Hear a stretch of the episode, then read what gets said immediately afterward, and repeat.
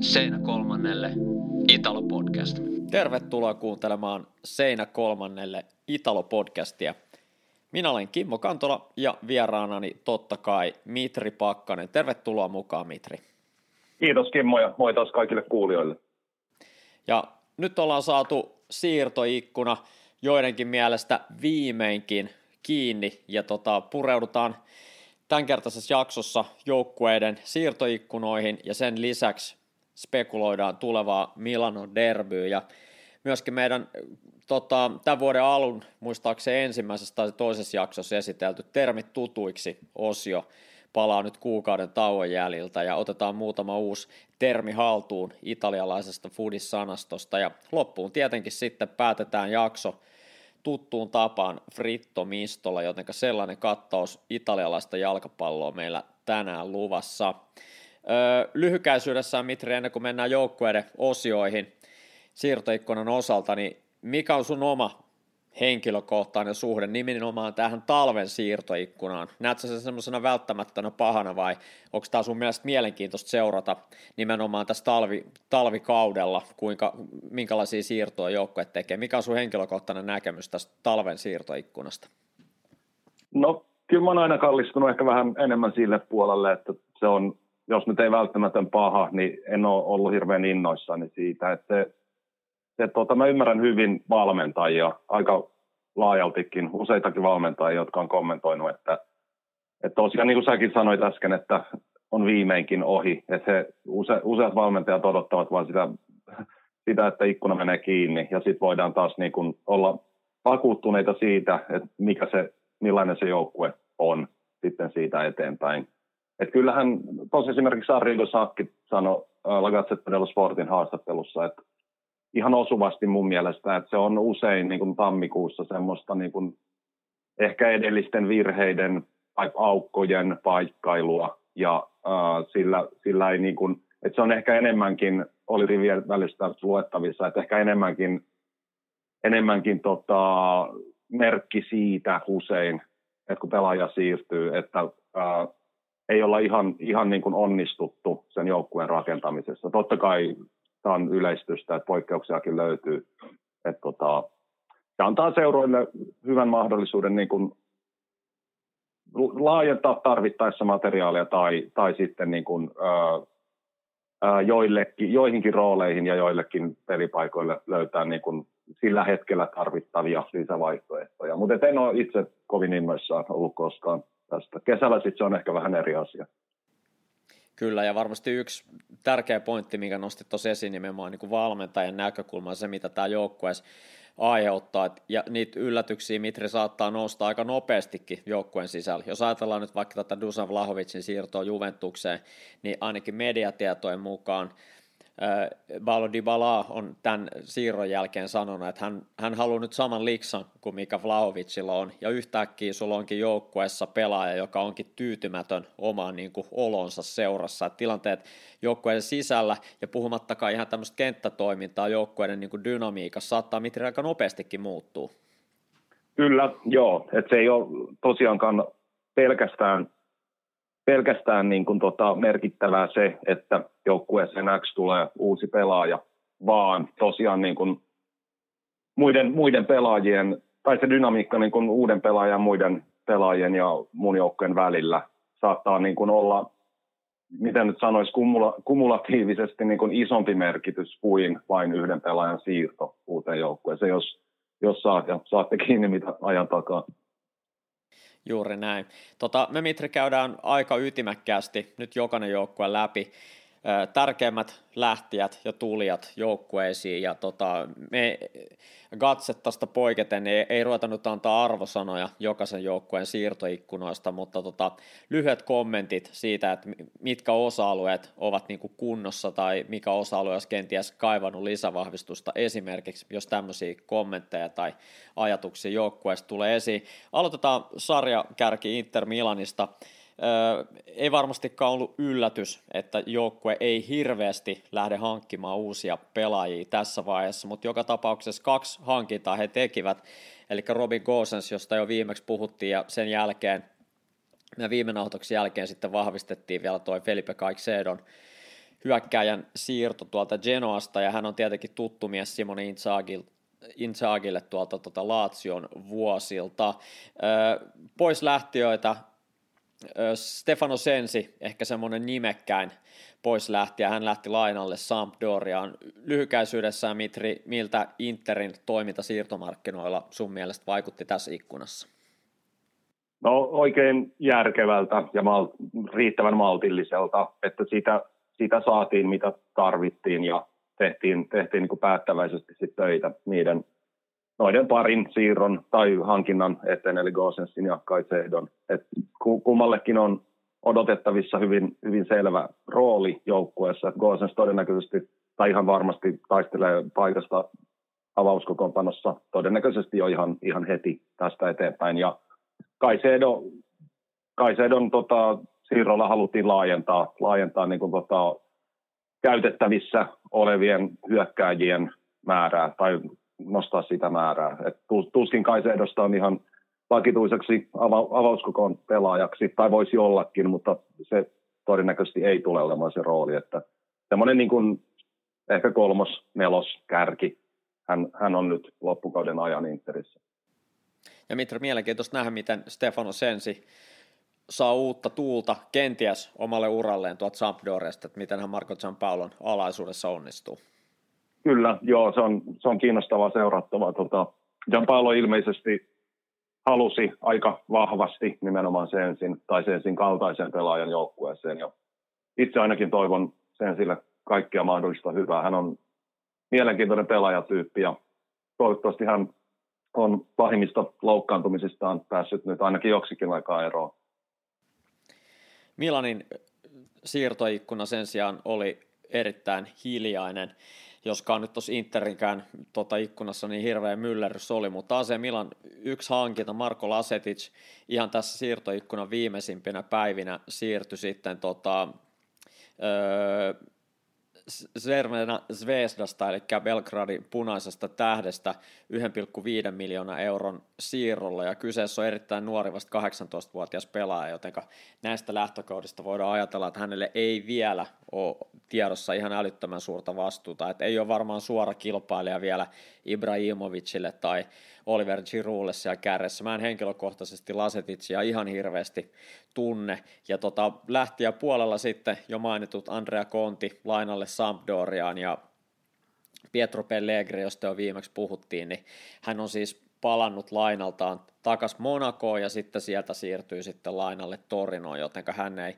myöskään jatka sitten Milanin joukkueessa keväällä. Milanilla aika hiljainen ikkuna oli hiljainen ikkuna ja kertoo siitä, että joukkue on aika, aika hyvässä tasapainossa, tai oli jo ennen tammikuuta. Että Lasetitsi on kovasti kehuttu ja, ja siinä on tota, ilmeisen lupaava tai jopa huippulupaava hyökkäjä. Saa nähdä, kuinka, kuinka seriaa sopii hänelle sarjana.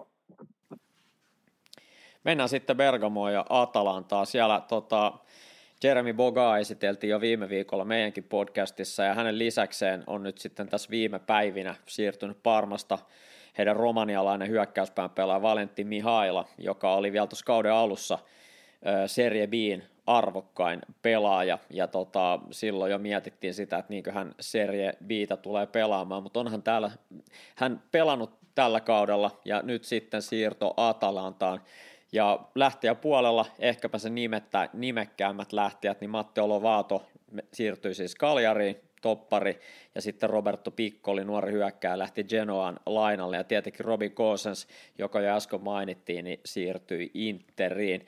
Jotenka Mitri tulijoiden puolella ainakin, niin puhuttiin jo viimeksi, Atalanta hankkii aika paljon noita hyökkäyspään, nimenomaan keskiakseli hyökkäyspään pelaajia. Boga toki pystyy pelaamaan myös laidalla, mutta tota, mielenkiintoista nähdä, miten esimerkiksi Mihaila ja Boga tulee saamaan vastuuta tämän kevään aikana. Kyllä, niin kuin todettiin viime jaksossa, niin siellä on erittäin kova kilpailu niistä hyökkäyspään pelipaikoista. Ja, ja ehkä jopa vähän mun mielestä yllättäen äh, Atalanta hankki kaksi luonkin tasoista, siis positiivisessa mielessä hyviä, hyviä pelaajia sekä Boga että Mihaila, niin tota, ikään kuin taistelemaan peliajasta. Et se, on, se on varma asia, että Atalantan penkillä tästä eteenpäin istuu aika nimekkäitäkin hyökkäyspään pelaajia. Ja itse jäin ehkä Atalantan kohdalta miettimään sitä, että, että tota, ei tullut yhtään puolustuspään pelaajia hankittua. Et toki heidän niin kuin, topparit Toloi, Demiral, Jim City, Palomino kunnossa ollessaan niin ovat erittäin hyviä pelaajia, mutta lähinnä se, että jos loukkaantumisia tulee. Esimerkiksi Matteo Lovato lainattiin Kaljariin ja nyt Robbie Gosens vasemmat laidalta myytiin pois. Haatteburilla on ollut paljon loukkaantumisia ja tota, ehkä vähän huolettaa se tilanne, että miten toi joukkueen puolustuspää kestää, jos, jos tulee jotain tällä ja tämän kevään aikana. Et mulle oli henkilökohtaisesti yllätys, että sinne osastolle ei tullut hankintoja. Mitä olet Mitri tästä mieltä? Joo, on, on kyllä ihan samaa mieltä, että tota, Samoin, samoin kuin keskikentälle ehkä niin kuin Freulerin ja Deronin Totta. paikoille, niin tota, siihen äh, spekuloitiin esimerkiksi Morten Tursmiltä Sampdoriasta, mutta silläkään osastolle ei, ei saapunut sitten varsinaisia vahvistuksia, josko, josko ketään, niin tota, ehkä tosiaan se alakerta ja miksei keskikentän keskusta, niin on pieni kysymysmerkki, jos, jos ja kun loukkaantumisia ikävä, ikävä kyllä tulee. Juuri näin. Et mun papereissa nyt oikeastaan on esimerkiksi kolme tämmöistä mitat täyttävää wingbackia vaan tällä hetkellä Atalanta joukkueessa. Meele, Zappa Costa ja sitten Petsella. Ja tietenkin kun Haattebor on loukkaantuneena, niin, niin tota, mutta varmastikin Gasperini tietää meitä paremmin, kuinka hän joukkueen kanssa toimii, joten luotetaan, luotetaan siihen. Semmoinen sivuhuomio vielä, että tässä on paljon tällä hetkellä loukkaantumishuolia Atalantas muutenkin, tai on ollut sairaustapauksia ja muuta, että, että tota, tulevan viikonlopun kierrokselle, niin katsotaan millaisen joukkueen he saavat jalkeelle. Mutta Atalantasta ei tässä kohtaa sen enempää enää siirtoikkunasta, mennään eteenpäin ja Juventukseen. Juventusta yleisesti italialaismediassa pidettiin tämän siirtoikkunan, jos se nyt selkeimpänä, niin yhtenä isoimmista voittajista, eli he hankkivat siis Dusan Vlahovicin ja sitten Borussia Mönchengladbachista Denis Zakarian tuonne keskikentälle. Ja sitten myös nuori keskuspuolustaja Federico Gatti Frosinonesta, joka tosin jatkaa vielä loppukauden siellä lainalla. Lähtiöiden joukossa muun muassa Rodrigo Bentancur, Dejan Kulusevski, ehkäpä näistä isoimmista nimistä ja paljon loukkaantuneena Juve aikanaankin ollut Aaron Ramsey on siirtynyt myös Rangersiin ja Bentancur siis meni Tottenhamiin ja Dejan Kulusevski samaan osoitteeseen ja näistä Pentakur oli pysyvä siirto ja Kulusevski laina. Mitri, mitä oot yhteenvetona mieltä Juventuksen tämän siirtoikkunan toiminnasta? No totta, vaikka Lahovitsin ja Sakarian myötä joukkueeseen tuli paljon laatua, niin mä en aliarvioisi kuitenkaan tota myöskään lähtenyttä laatua. Et ajatellaan vaikka Bentankuuria, joka on ollut viime, viime kausina ihan, ihan runkopelaajia, josko nyt ei ehkä ihan, ihan niin kuin kansainvälisen tason absoluuttinen eliittipelaaja – ja Kulusevski samoin, niin kuin hänen potentiaalinsa tiedetään ja parhaimmillaan onnistunut Juvessa erinomaisesti, niin tota, en, en sano, että Juve missään nimessä hävisi tässä siirtoikkunassa. Päinvastoin kyllä se niin plussan puolelle jäi, mutta siitä huolimatta aika, aika tota, hyviä lähtiöitä, sanotaan näin, laatupelaajia, ja Ramsey myös mukaan lukien, silloin kun hän on terveenä, niin tota, on kuitenkin kokenut kansainvälisen tason laatupelaaja, niin tota, en aliarvioisi, mutta lievästi tai jonkin verran, jonkin verran niin kuin ikään kuin voiton puolelle Juventus jäi. Ja nyt Antonio Conte pääsee myös sitten työskentelemään Dejan Kulusevskin kanssa. Silloin, kun hän siirtyi Parmasta Juventukseen, niin Inter oli myös erittäin kiinnostunut Kulusevskista niihin aikoihin. Mutta nyt heidän tiensä kohtaa nyt sitten Englannissa, ja ainakin Kulusevski oli lähtiessään lainapestille sanonut, että hän haluaa kyllä vielä Italiassa pelata, että nähtäväksi sitten jää, kuin pitkäksi toi lainavisiitti hänen kohdaltaan jää. Joo, ja varmasti vielä suhteellisen nuorelle pelaajalle niin kuin erinomainen mahdollisuus hankkia lisää, lisää arvokasta kokemusta vähän erilaisesta kulttuurista, nyt siis Englanti verrattuna Italiaan, niin varmasti tekee hänelle itselleen myös niin kuin pelaajakehityksen kannalta hyvää ja uran jatkoa ajatellen. Näitä kärkijoukkoja ajatellen, niin Napolilla oli oikeastaan identtinen siirtoikkuna Milanin kanssa, eli yksi siirto sisäänpäin, eli Axel Tuantsebe tuli lainalle Manchester Unitedista, nuori toppari, 24-vuotias, siirtyi siis Napolin takalinjoille loppukauden lainalla ja lähtiöiden joukossa Konstantis Manolas, pitkäaikainen Rooma ja Napoli toppari siirtyi takaisin kotimaahansa Olympiaakkosiin ja myöskin Amin Junes ei saanut sitä lopullista tota, läpimurtoa tehty ainakaan vielä Italian maalla ja on lähtenyt sitten muihin sarjoihin. Napolilla myös aika matalan profiilin ikkuna vai mitä olet mieltä? Oli kieltämättä ja mun mielestä ihan, ihan hyvä merkki, että Napoli on parhaimmillaan tällä kaudella osoittanut, että se, se niin kuin tämänhetkinen joukkue niin on, on niin kuin riittävän laadukas ihan jopa niin kuin mestaruustaisteluun, että mun mielestä Napoli toimi järkevästi siinä suhteessa, että ei lähtenyt niin kuin turhaa tekemään hankintoja hankintojen takia.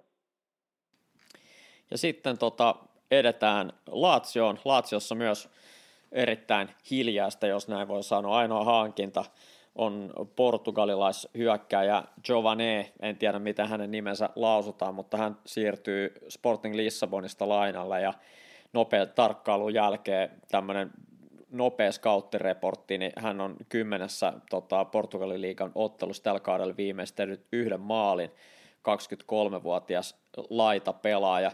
Tota, ainakaan niin omissa papereissa ei, ei näytä semmoiselta avauskokoonpano pelaajalta Laatsiolle, että enemmänkin täyte, täyte mies varmaan ainakin alkuun. Ja lähtiössä sitten vedät Murici, joka ei ainakaan vielä ole onnistunut lyömään itsensä läpi Laatsiossa. Hän lähtee Real Mallorcaa lainalle ja jo aiemmin mainittu Gonzalo Escalante myöskin Espanjaan lainalle Alavesiin ja sitten Mohamed Fares on ollut jo koko kauden oikeastaan lainalla aluksi Genoassa ja nyt sitten Torinossa. Siinä ehkäpä tota, noin nimekkäimmät lähtijät. Mainitaan vielä, että tota, sekä topparina että laita, laita tota wingbackinä pelannut Johnny viime kaudella varsinkin tota Simone Inzagin aikoina sen ajan kun pelasi, niin tota, on myös siirtynyt lainalle sitten Sporting Gihoniin.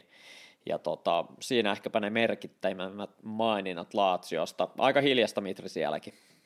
Hyvin hiljasta, joo. Että tota, mm, no, noita lä- lähtiöitä on sitten ehkä vähän semmoisia ikään kuin nimettömämpiä pelaajia, niin tota, jonkin verran esimerkiksi ää, Vavro ää, siirtyi Kööpenhaminaan, nyt en muista etunimeä, ja tota, no joo, muutamia. Dennis, Dennis Vavro. Dennis Vavro, joo. Ja Durmisi ää, Sparta Rotterdamiin, hänenkään etunimeä en muista. Risa. Nyt ulkoa. Joo. Niin ton, ton kaltaisia. Kyllä, juuri näin. Juuri Mutta näin. Tota, Tot... ihan, ihan hyvä merkki, että taas kerran, että semmoinen tietty rauha ja maltti ja hiljaisuus, niin tammikuussa on usein ihan hyvä asia. Ja paikalliskilpailija Rooma hankki kaksi pelaajaa, eli Sergio Oliveira, joka on onnistunut maalinteossa jo molemmissa otteluissaan Roomaan siirryttyään, eli 29-vuotias keskikenttäpelaaja portugalilainen siirtyi kauden mittaisella tai loppukauden mittaisella lainalla ja tuossa muistaakseni oli oli jonkinlainen optio myös tulevista kaudesta, jos, jos tota siirto, siirto toteutuu sitten kauden jälkeen. Ja Arsenalista sitten tuli ö, jommalla kummalla sekä vasemmalla että oikealla laidalla operoiva Ainsley Maitland Niles, joka on myös nähty Rooman peleissä jo tällä kaudella muistaakseni kahdessa ottelussa. Lähtiöiden joukossa muutamia pelaajia lähtenyt Espanjan lainalle, muun muassa Borja Majoral lähti Getafeen, Gonzalo Villar Getafeen myös, ja nuori Ricardo Calafiori muun muassa Genoa lainalle, ja Federico Fazio ilmaisella siirrolla siirtyi Salernitaanaan, ja vieläkin Rooman kirjoilla oleva ruotsalaismaalivahti Robin Ulsen muun muassa on siirtynyt Aston Villaan, että hän on ollut oikeastaan koko ajan nyt viime kaudet niin lainalla pois Roomasta, mutta yhä Rooman omistava pelaaja. Näistä Rooman hankinnoista molemmat näyttäisi ainakin tällä hetkellä olevan varsinaisia täsmähankintoja, että molemmat on saanut tulonsa jälkeen hyvin vastuuta ja Mitri varmaan sama tahti jatkuu kevään aikana. Kyllä, hyvät, hyvät hankinnat tai hyvän oloiset hankinnat tässä vaiheessa, kun ei ole vielä paljon, paljon heidän otteitaan nähty, mutta tuota, ehkä Rooman kohdalla tulee mieleen, ehkä vähän sama kuin Laatsiokin kohdalla, että usein usein siirtomarkkinoilla on kyse sitten talvesta tai kesästä, ehkä varsinkin talvella, niin tota, onnistumisiksi voidaan katsoa myös, myös niin kuin, ää, sitä, että päästään jostain pelaajista eroon. Olla vähän ehkä rujosti sanottu, mutta semmoisia pelaajia, jotka sinänsä on, on niin kuin ihan hyviä, mutta ei syystä, syystä tai toisesta saanut paljon vastuuta.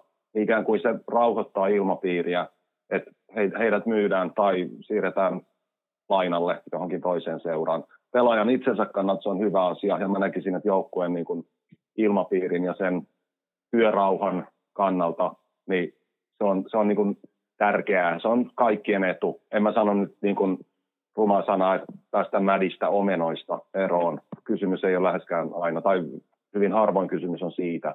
Mutta tota, mä, mä näkisin, että esimerkiksi Rooma on onnistunut, tai onnistui nyt erinomaisesti tammikuun aikana, ei pelkästään näiden kahden hyvän hankinnan takia, vaan myös, myös sen takia, että Villarin ja Majoralin ja Calafiorin ja Fazion kaltaiset pelaajat eivät nyt enää ole, ole niin kuin Rooman, Rooman kokoonpanossa.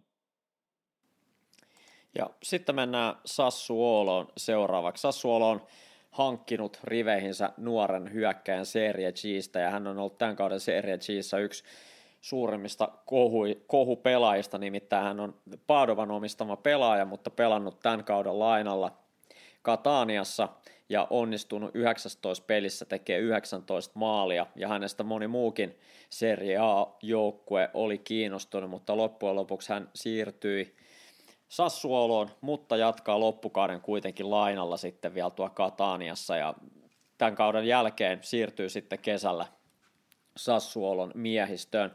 Sen jälkeen he ovat hankkineet tota, myös norjalaisen Emil Konrads Seiden. Hän on mulle tuntematon pelaaja, on siirtynyt Rosenborgista ja sitten Roomasta on tullut lainalle Ricardo Siervo. Ja me jo tuossa aikaisemmin mainittiinkin muun muassa, että tota, Eduardo Goldaniga on siirtynyt Kaljariin puolustuspään pelaaja, hän on siirtynyt sinne lainalle, ja niin kuin jo aiemmin sanottiin, niin tota Jeremy Boga on siirtynyt Atalantaan, joten tuossa ehkä ne nimekkäimmät lähtijät sitten näiden tulijoiden lisäksi. Sassuolo jatkaa Mitri aika valitulla tiellään, hommannut nuoria pelaajia, joita sitten kehittää ja kenties saman tyyliin kuin Jeremy Boga nyt, niin myydään sitten selkeästi isommalla summalla tota, toisiin seuroihin. Tämä on Sassuololle tuttu toimintatapa.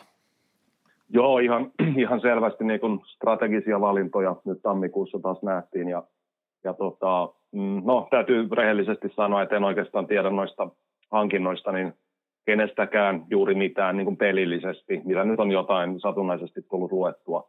Mutta tota, ihan selvästi Sassuolo tietää, tietää mitä tekee. Et sehän on usein merkki, että jos, jos niin sanotusti niin kuin suurelle yleisölle tuntemattomia pelaajia siirtyy seuraan X, niin hyvin, hyvin usein se on niin kuin merkki siitä, että seura, seura ihan oikeasti on kartalla ja tietää, tietää, mitä haluaa ja mitä tarvitsee. Juuri näin. Molemmat genoalaisseurat, Sampdoria ja Genoa on ollut erittäin aktiivisia tämän siirtoikkunan aikana. Mennään ensiksi Sampdoriaan. He ovat hankkineet Andrea Kontin Milanista, laitapuolustajan Stefano Sensin, niin kuin mainittiin, niin hän on tullut lainalle Interistä ja Hellas Veronasta siirtyy toppari Giangiacomo Magnani ja näidenkin lisäksi vielä kokenut kolumbialainen Torinosta Thomas Rinkon. Ja sitten kaksi tämmöistä tuntemattomampaa pelaajaa mulle, eli Vladislav Subriaga on siirtynyt tota, ukrainalaispelaaja Dynamo Kievistä, ja sitten vielä öö, Askolista on tullut laina, lainalle Abdelhamid Sabiri, ja tota, nämä kaksi viimeistä mainittu oli mulle näistä tuntemattomammat pelaat, niistä ei juurikaan osaa sanoa mitään. Öö, lähtiöiden joukossa muun muassa Adrian Silva, hän siirtyi pois Serie Asta, tota, Al-Wahda, tota, Abu Dhabilainen joukkue. Ja sitten tota, hyökkääjä, hyökkääjä tai keskikentällä viihtyvä Valerio Verre on siirtynyt Empoliin, ja jo aiemmin mainittu Fabio De Paoli, niin, niin hän siirtyi Hellas Veronaan. Siinä muutama, muutamia siirtoja poispäin Sampdoriasta. Se on Mitri aika usein myös näiden siirtoikkunoiden yksi semmoinen tyypillinen piirre, että joukkueet, mitkä on putoamisuhan alla, niin on ehkä niitä aktiivisimpia toimijoita. Jos katsoo Sampdoria, niin lähtiöiden ja tulijoiden joukossa puhutaan jo yli kymmenestä pelaajasta, joten tämä, tämä poikkeus ainakin kirjoittaa säännön. Joo, kyllä, juuri näin. Ja, tota, Sampdorian kohdalla on, on syytä muistaa, että siellä on päävalmentaja vaihtunut ihan hiljattain, eli Marco Giampaolo nyt, nyt ja hyvin eri, erityyppinen valmentaja kuin mitä Roberto Daversa oli. Että kyllä tuossa selvästi paistaa semmoinen strateginen valinta, että ää, tietyn tyyppisistä pelaajista ehkä haluttiin päästä eroon. Ja sitten noin saapuneet ovat selvästi, sanotaan nyt vaikka Sensi tai Rinkon, sellaisia niin kuin ikään kuin Paulon näköisiä. Rinkon esimerkiksi pelasi Torinossa silloin, kun Paolo valmensi Torinoa, että he, heillä on yhteistä historiaa ja Sensi pelaajatyyppinä on aika, aika lailla niin kuin Paulon jalkapallon näköinen. Et hyvin, hyvin mielenkiintoinen siirtoikkuna Sampdorialta ja, tota, ja, ja sanotaan, että ehkä seura sitten ei päässyt eroon, ainakin tiettävästi tai tietojen mukaan, mitä olen saanut, niin hän, hän olisi niin kuin ehkä halunnut päästä eroon Morten Tuusbystä, jonka mainitsin tuossa aikaisemmin, vaikka hän on hyvä, hyvä seriaan tason pelaaja, mutta ei ehkä sitten ilmeisesti ihan Paolon mieleinen pelaajatyyppinä. Että hän, hän nyt jatkaa Sampdoriassa ja katsotaan niin kuin hänen loppukausi, loppukauden peliaika ja onnistumiset suhteessa sitten ehkä vaikka Daversan tai jopa Ranierin aikaan, jolloin hän nousi ihan joukkueen runkopelaajaksi. Yksi tämän kauden positiivisimpia yllättäjiä on ollut Hellas Verona ja heidän valmentajansa Igor Tudor, joka tuli muistaakseni kolmen pelin jälkeen puikkoihin tuossa alkusyksystä, niin tota, hän on ilmeisen tyytyväinen omaan joukkueensa, nimittäin tulijoita on kolme, he ovat ainakin taustojensa puolesta sellaisia, jotka ei todennäköisesti tule suoria avauskokoonpanopaikkoja saamaan. Fabio De Paoli semmoinen ehkä, joka, joka niin kuin tota, haastaa kovimmaksi sitä oikein laitapakin tai wingbackin Faraonin paikkaa, mutta tota, muut tulijat, Leverkusenista tullut kreikkalaistoppari Banagiotis Retsos on mulle tuntematon nimi, samoin puolalainen tota, Mateus Pratselik, jotka tota, liittyy Hellas Veronan ryhmään, mutta Hellas Veronassa on viime vuosina nähty paljon hyviä tota, pelaajia, muun muassa Antonin Barak ei ollut kauhean iso nimi, kun hän siirtyi ja on ollut siellä tämän kauden yksi parhaimpia pe- pelaajia. Myöskin toppari Pavel Davidovic oli aika, sanotaan vielä, tuntematon monelle hänen tullessaan Veronaan. Et Mitri Sassuolon tavoin Verona on pystynyt myös viime vuosina kehittämään paljon pelaajia ja myymään niitä eteenpäin. Oli sitten Iva Juricin aikana tai nyt selkeästi Igor Tudorin aikana, niin pelaajat ovat siellä kehittyneet, menneet eteenpäin ja, ja tota, näyttää hyvältä Veronan kannalta myöskin tämä siirtoikkuna, että tuolla on varmasti pelaajia, josta sitten vuoden päästä tiedetään jo huomattavasti enemmän. Kyllä, juuri, juuri näin. Ja tota, täytyy muistaa, että Verona on hankkinut lisää niin kuin kehitettäviä pelaajia. Ei pelkästään äsken mainitut, vaan myös muun muassa suomalainen Kemppainen Ropsista. Nyt en taaskaan muista hänen etunimeään. Otto. Otto Kemppainen. Otto Kemppainen siirtyi Ropsista Veronaan. Terveisiä hänelle. Joo. Kyllä. Se on hyvä esimerkki. Yksittäinen pelaaja, joka on selvästi hankittu Veronaa kehittymään ja varmasti niin kuin ainakin osittain harjoittelee ykkösjoukkueen kanssa voisin, voisin kuvitella, jos sitten vaikka pelaa kuitenkin Primavera-sarjassa. Juuri näin. Ja lähtiöiden joukossa vielä nopeasti Veronassa ehkä tunnetuimmat nimenomaan Gian Giacomo Magnani, joka siirtyi Sampdoriaan, ja sitten turkkilaistoppari Mertsetin, joka palasi isiensä maille Kaiserisporiin lainalle loppukauden mittaisella sopimuksella. Sitten putoamiskurimuksessa oleva Genoa, joka on jo tällä kaudella kahdesti vaihtanut valmentajaa, ja Alexander Blessin nykyään tällä hetkellä heiluttaa tahtipuikkoa Genoan penkin päässä, ja tulijoita on ollut erittäin monta, ja niitä on oikeastaan meidän tota, viimeaikaisissa Italo-podcasteissa käyty jo tasaisesti läpi. Täällä ei nyt oikeastaan näyttäisi olevan ketään uusia tulijoita sen jälkeen, eli mainitaan nyt muutama nimi tuolta Kelvin Jeboha, se tota, hinnakkaan hankinta, eli Sturm Grazista tullut 21-vuotias hyökkääjä, joka on 6,5 miljoonan siirtosummalla se kalleen hankinta. Sen lisäksi sveitsiläinen Silvan Hefti on pelannut jo avauksessa Genoan paidassa ja, ja tota, myöskin norjalaistoppari Leo Östegard on jo kertaalleen onnistunut tällä kaudella maalinteossakin ja nuori Roomala, Roomasta tullut puolustaja Ricardo Calafiori ja sekä Atalantasta tullut hyökkää Roberto Piccoli. Siinä ne merkittävimmät tulijat ja lähtiöiden lista on myös osittain aika nimekäskin. Koran Pandev, kokenut Serie A-hyökkääjä, Genoassa viime vuodet viettänyt, niin on siirtynyt Parmaan nimenomaan siirrolla, ei lainalla, vaan siirtynyt sinne. Ja tämä on erittäin pitkä tämä Genoan lähtiöiden lista, ja mainitaan sieltä muun muassa Ivan Radovanovic, joka ainakin Ballardinin aikana pelasi vielä aika isojakin minuutteja, niin hän on siirtynyt Salernitaanaan. Valon Behraami, sveitsiläinen, joka on edustanut useaa joukkuetta Serie Aassa, niin on siirtynyt Bresciaan. Ja, ja tota, lähtiöiden lista on erittäin pitkä, mutta tässä ehkä nuo nimekkäimmät lähtijät.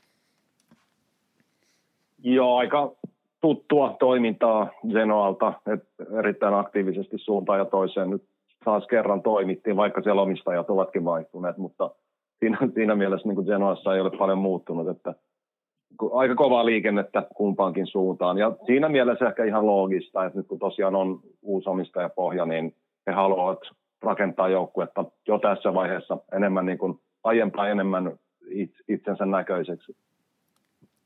Sitten mennään Boloniaan. Bolonia on hankkinut nuoria pelaajia oikeastaan pääasiassa kokonaan. Vanhin heistä on 25-vuotias Mikael Abisher, joka on tota, sveitsiläinen Young Boysista tuleva keskikenttäpelaaja. Hän siirtyy lainasopimuksella ja e, kalleimman hinnan ovat maksaneet Denso Kasiuksesta, hollantilaisesta nuoresta laitapakista, joka maksoi kolme miljoonaa joukkueelle. Ja, ja tota, lähtiöiden joukossa muun muassa tanskalainen Andras Kuv Ulse, joka on myyty mun mielestä ihan isolla summalla, eli seitsemällä miljoonalla Belgian Club Brysseen. Ja tota, loput lähtiöistä Lassi Lappalainen mukaan lukien, niin aika tämmöisiä nuoria pelaajia, jotka enimmäkseen on ollut mukana Primavera-joukkueen tota, toiminnassa, joten Genoa, anteeksi Bologna myöskin selkeästi siirtojen, tota, tammikuun siirtoikkunassa on toiminut nimenomaan tulevaisuus ja mahdolliset tulevaisuuden myynnit mielessään.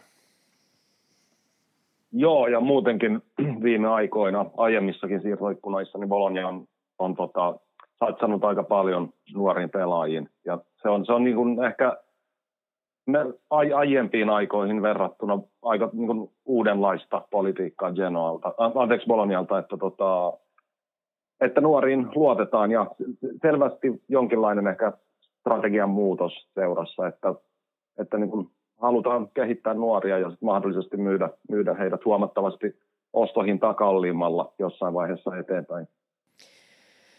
Ja Bologna on hankkinut riveihinsä myös suomalaisväriä enemmänkin tuonne Primavera-puolelle, eli Ropsista siirtyy Joona Lähdemäki, ja tota, sitten oli HJK organisaatiosta vielä Kalle Vallius, joka, jotka siirtyi molemmat Boloniaan, joten Niklas Pyyhtiän lisäksi kaksi muutakin suomalaista tällä hetkellä Bolonian organisaatiossa, joten Boloniasta on hyvä, hyvä vauhtia tulossa italialais tota, suomalais-italialainen joukkue tätä menoa. Ja mikä siinä? Tänään itse asiassa vähän aiheen sivusta oli, oli ihan tota Hesarissa juttu siitä, kuinka, kuinka tota, Italia on tällä hetkellä erittäin niin kuin, suosittu kohde monelle suomalaiselle pelaajalle, ja siitä voi sitten käydä itse, itse tota, lukemassa lisää Hesarista, mutta semmoisen jutun tänään bongasi, että tämä suomalaisten virta Italiaan niin on, on herättänyt kiinnostusta nyt laajemminkin.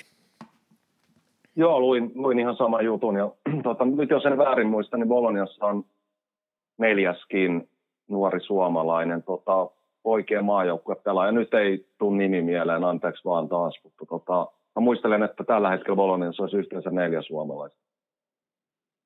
Mutta se, se, on tarkistettavissa. Voihan se tässä itsekin samalla kaivaa, kun jutellaan, niin Kyllä. Niin. Mennään sillä välin nopeasti Udineeseen. Udineesen tota, siirrot. Öö, ehkä lähtiäpuolella ne suurimmat nimet, eli tota, Samir viime vuosien niin kuin tämmöinen vakiotoppari Udineesen takalinjoilla, niin hän on lähtenyt Watfordiin ja sitten Fernando Forestieri on purkanut sopimuksensa joukkueen kanssa. Tulijat, tulijoista Filip Benkovic, Pablo Mari, James Abquangwa, joka siirtyy tuolta Irlannin pääsarjasta, niin heistä ei oikeastaan ole mulla hirveästi mitään tietoja, ja mä luulen enemmänkin, että tota, varmasti rotaatio käyttöön kautta kasvamaan korkoa tulevaisuutta varten. Pablo Marin kohdalla tämä ei ehkä onnistu, joka siirtyy Arsenalista lainalla, nimittäin hän on jo 28-vuotias, mutta kenties millainen tulevaisuus hänellä on Udineesessa edellä, edessään, mutta mun puolesta ainakin niin Udineesen kohdalta voidaan mennä eteenpäin. Ei ole hirveästi ainakaan mulla Mitri näihin kommentoitavaa. Joo, ei, ei mitään kovin merkittävää ehkä, ehkä niin kuin, jota kannattaisi tässä mainita, että mennään vain eteenpäin. Ja Fiorentina tietenkin tässä siirtoikkunassa tullut kuuluisaksi siitä Dusan Vlahovicin siirto Juventukseen ja hänet on korvannut, tai jos näin voidaan sanoa, että ehkä se lähin korvaa ja hänellä nyt on ollut Artur Cabral, tota, 23-vuotias brasilialaisyökkäjä, joka siirtyy Baselista Sveitsin superliigasta ja muistaakseni, jos se nyt väärin muista, niin oli tällä kaudella tehnyt oliko nyt 14 maalia 18 pelissä ja syöttänyt neljä, eli ihan, ihan kivat tehot Sveitsin liigaa, mutta se, että löytyykö hänestä tota, potentiaali olla Dusa Vlahovicin suurten saapparin täyttäjä, niin sen aika meille näyttää. Sen lisäksi Jonathan Nikone ja Christoph Piatek muut siirrot sisäänpäin Fiorentinaa ja lähtiöiden puolella Vlahovicin lisäksi muun muassa Marco Benassi Empoliin. Siinä ehkä ne suurimmat nimet tässä siirtoikkunassa. Varmaankin Mitri aika lailla kynnyskysymys Fiorentina kannalta on se, että kuinka hyvin he pystyvät täyttämään tuon Dusan Vlahovicin jättämään aukon. Se on iso kysymys, joo, ehdottomasti. Mutta tota, kyllä mä suhtautuisin ihan optimistisesti tai niin kun, ehkä sitä on saatettu vähän liiotellakin sitä siirtoa, koska kyseessä on niin valovoimainen nuori, nuori tähtipelaaja. Mutta esimerkiksi tosiaan Biontech esimerkkinä voi hyvinkin onnistuessaan, jos nyt ei täysin ehkä korvata Vlahovicia, niin tota kuitenkin niin kuin sopivassa määrin täyttää hänen paikkansa. Nyt mä löysin sen Bolognan yhden suomalaispelaajan, tämmöinen kuin Kasper Paananen, 18-vuotias. Häntä ei tainnut äsken tulla, tulla mainittua. Niin tota, ei tullut. Joo, Okei, okay, mutta joka tapauksessa se tieto löytyy. Yes. Öö, Spezia ei ole saanut tehdä mitään hankintoja, eli FIFA on langettanut heille siirtokiellon. En nyt ole ihan, täytyy nostaa kädet pystyyn, että kuin pitkä tämä on, koskeeko tämä vielä kesän siirtoikkuna, mutta tässä siirtoikkunassa ainakin heillä oli ollut sääntörikkomuksia nuorten pelaajien, tässä olla pari nigerialaista nuorta pelaajia, joiden rekisteröinnissä oli ilmennyt jotain epäselvyyksiä sen takia he eivät saaneet tässä ikkunassa tehdä siirtoja sisään tai ulos, joten jätetään Spetsian siirtoikkuna sitten näiltä osin tähän. Kal- Kaljari hankkinut Eduardo Goldaniga Sassuolosta, Daniel Bassellin Torinosta ja Matteo Lovaton Atalantasta. Kaikki nämä nimet on jo tässä tämän lähetyksen aikana mainittu, ja tota, sekä Goldaniga Lovato ovat olleet jo kentälläkin Kaljarin paidassa, joten siinä mielessä tuttuja nimiä. Lähtiöiden puolella siellä löytyy paljon kokemusta, muun muassa Diego Godin, hän siirtyi Atletico Mineiro Brasilia ja tota, Martin Caceres, joka on pitkän linjan Serie A-pelaaja, edustanut useita eri joukkuetta, niin hän on nyt siirtynyt sitten Levanteen Espanjan liigaa, eli ei jatka, ei jatka Serie Aassa. Mitri Matsarin miehistölle aika tämmöiset jos voi sanoa turvalliset hankinnat, tässä vaiheessa ei haluta ottaa ylimääräisiä riskejä, koska omassa pelaamiseen ja senkin kehittämisessä on jo paljon tekemistä, niin sitä ei nyt ole lähdetty liikaa sotkemaan. Kyllä, joo. Hyvä kysymys kuuluu, että miten Goldaniga ja esimerkiksi Lovato pystyy sitten paikkaamaan noita, tai sitä kokemusta, mitä varsinkin nimenomaan alakerrasta on lähtenyt Godinin ja Caceresin myötä. Et tota, se, se saattaa niin kuin säilymistaistelussa joinain hetkinä olla ihan oleellinenkin asia, että jos, jos tota, kokemusta ei löydy riittävästi. En väitä, etteikö sitä Kaljarissa olisi, mutta tota, sitä on kiinnostavaa seurata. Torino Ivan Juritsen valmentava ryhmä niin on hankkinut muutaman mielenkiintoisen pelaajan, nimittäin Empolin Samuel Ricci, josta vielä niin kuin tämänkin kauden aikana ja viime kauden aikana moni seriaan suurseurakin oli kiinnostunut, niin hän on siirtynyt lainalle loppukaudeksi äh, Torino ja ilmeisesti tämä laina siir- sisältää myös option tulevasta hankinnasta. Hän on noin 12 miljoonaa euroa arvoiseksi arvioitu pelaaja Transfermarktin mukaan, jotenka Empoli tulee saamaan siitä hyvän siirtokorvauksen, jos tota, siirto tapahtuu kesällä. Ja tota, Pietro Pellegri, tämä nuori hyökkääjä, joka italialaishyökkääjä, joka tota Monakosta tuli lainalle, on myös yksi hankinta, kuten myös Mohamed Fares, joka siirtyy Laatsiosta lainalle. Tässä ehkäpä ne nimekkäämmät tulijat. Lähtiöiden joukossa muun muassa Thomas Rinkon Sampdoriaan ja Simone Verdi, hieman jopa ehkä yllättäenkin, niin tota, ei ole saanut vastuuta Torinossa tällä kaudella ja hän siirtyy Salernin taanaan lainalle loppukaudeksi. Torinossa kans ei mitään suuria otsikoita. Ehkä tuo Samuel Richin siirto semmoinen erittäin mielenkiintoinen, että miten hän kehittyy Ivan Juritsin alaisuudessa. Kyllä joo, olin juuri sanomassa samaa, että hän, häntä on kovasti kehuttu syystäkin ja nyt, nyt tota, uudessa joukkueessa, niin nuorehkolle pelaajalle ei välttämättä ihan, ihan niin kuin yksinkertainen paikka, mutta tuo, tuota, erittäin kiinnostava sekä siirto että nyt sitten loppukausi hänellä edessään. Empoli monen joukkueen tavoin niin ei ole käyttänyt rahaa tässä siirtoikkunassa, pelkkiä lainahankintoja Niistäpä ehkä nimekkään Valerio Verre, joka siirtyy Sampdoriasta, viihtyy kymppipaikalla tai keskikentän keskustassa, jopa kärkenäkin on pelannut Sampdoriassa sekä Veronassa aikoinaan, joten erittäin monikäyttöinen pelaaja Aurelio Solille.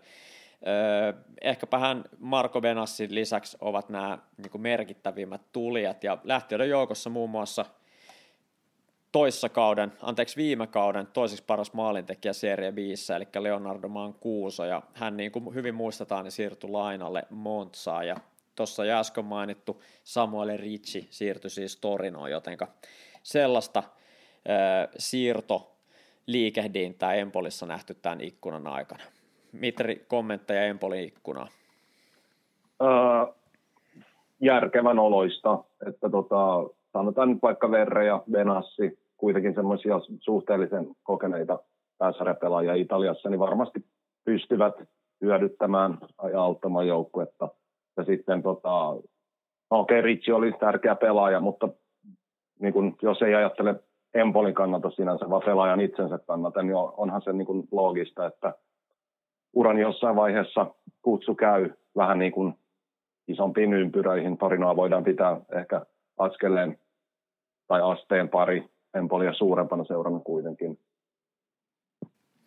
Sitten putoamiskamppailussa oleva Salernitana, joka niin kuin tämän ikkunan aikana on vahvistunut eritoten kokeneella Serie A-pelaajilla. Muun muassa Ivan Radovanovic siirtynyt Genoasta sinne takalinjoille, samoin Federico Fazio Roomasta sinne takalinjoille, Simone Verdi, joka jo äsken mainittiin, ja sitten Parmasta tullut maalivahti Luigi Sepe ja Pasquale Mazzocchi myöskin Venetsiasta, hänellä myös vali, tota, Serie A-kokemusta paljon vyöllään, joten selkeästi haettu vahvistuksia tuohon putoamiskamppailuun, ja lähteiden joukko, joukossa muun muassa kaksi hyökkääjää, eli Cedric Kondo on siirtynyt tuota Cremoneeseen, ja sitten viime kauden Krotonen tähtihyökkäjä Simi ei onnistunut tällä kaudella tota, Salerin taanassa samalla tavalla ja hänet on sitten lainattu Parmaan loppukaudeksi. Mitri, kokemusko on se, joka, joka pitää Salerin taanan sarjassa?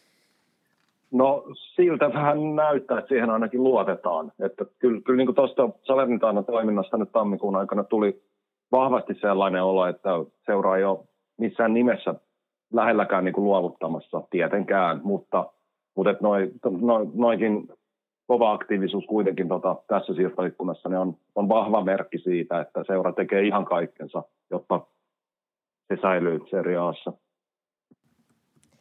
Juuri näin. Sitten olisi Mitri meillä viimeinen joukkue vielä jäljellä, eli Venetsia. Ja tota, Venetsia joukkue tehnyt muutamia hankintoja tämän ikkunan aikana.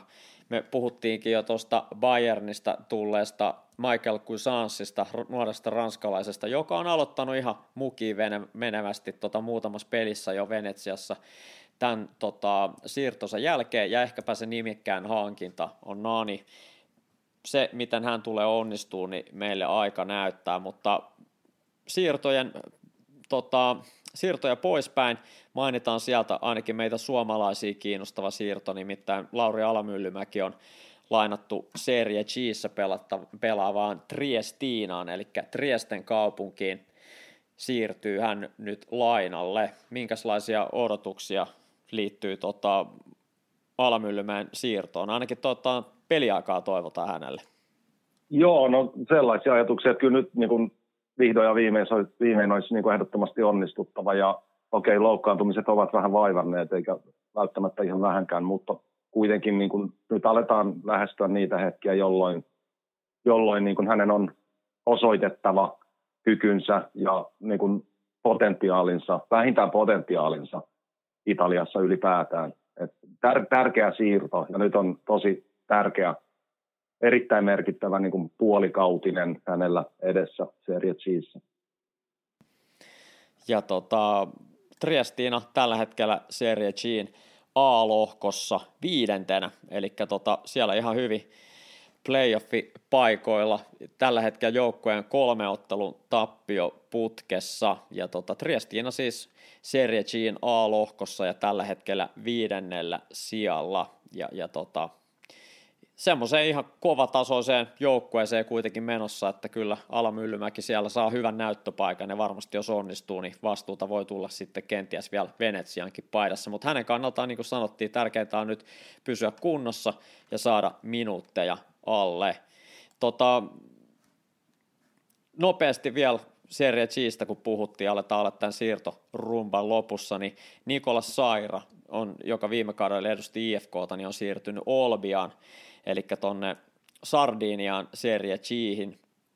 Ja tota, Max Kantsi, meillekin osittain tuttu valmentaja, toimii siis tällä hetkellä Nikolas Saaran valmentajana siellä Olbiassa, jotenka suomalaisia tässäkin ikkunassa siirtynyt tuonne Serie Chihin, ja mielenkiintoista nähdä, miten pojat pärjää. Ehdottomasti, joo. Italiassa on nyt aika suuri määrä suomalaisia ja enimmäkseen nuoria, niin kuin ollaan puhuttu aiemminkin. Tosi kiinnostavaa nähdä.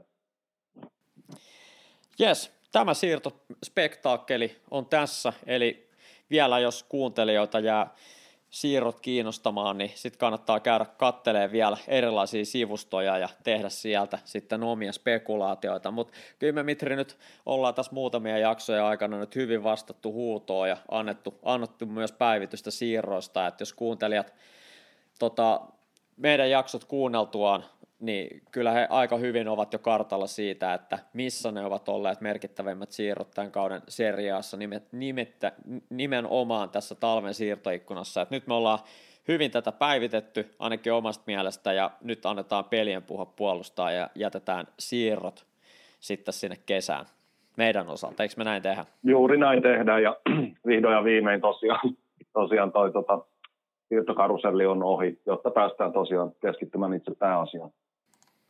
Ainoa vaan, mikä tässä mietityttää on se, että mistä monet tota, keskusteluohjelmat Italiassa, jotka pyörii TVS, muun muassa YouTubessa seurattava Top Calcio 24, niin mistä siellä keksitään nyt puheaiheita. Viimeisen kuukausi oikeastaan, niin siirrot on ollut se ykkösaihe, mutta kyllähän se Mitri menee myös niin kuin, tota, teknisesti ikkuna menee kiinni, niin tavallaan toinen ikkuna aukeaa ja aletaan taas miettiä spekulaatiota jo ehkä jo hieman tulevaa kautta silmällä pitää, mutta tota, me ei kuitenkaan nyt tehdä sitä, vaan keskitytään seuraavaksi peleihin. Joo, ei tehdä, mutta tosiaan, tosiaan tota, vaikka siirtoikkunat päättyvätkin, mikä milloinkin, niin tota, kyllä sitä siirto huhu puhetta riittää kyllä niin kuin ikkunoiden ulkopuolellakin tosiaan tulevan viikonlopun odotetuin ottelu monen mielestä on tietenkin Milanon derby, joka lauantaina alkuillasta pelataan Suomen aikaan seitsemältä alkava ottelu.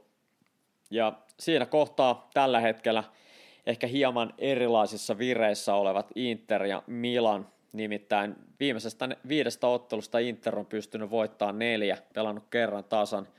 Ja Milan muuten sama rekordi, mutta löytyy yksi tappio ja kolme voittoa yhden tasapelin lisäksi. Viime aikojen otteita, jos Mitri katsotaan, niin voidaan varmasti sanoa, että Inter lähtee pianoisena suosikkina tähän otteluun, vai oletko eri mieltä? En ole yhtään eri mieltä. Nimenomaan hienoinen suosikki, että joukko on ollut erittäin vakuuttava enimmäkseen koko, koko kauden tähän mennessä.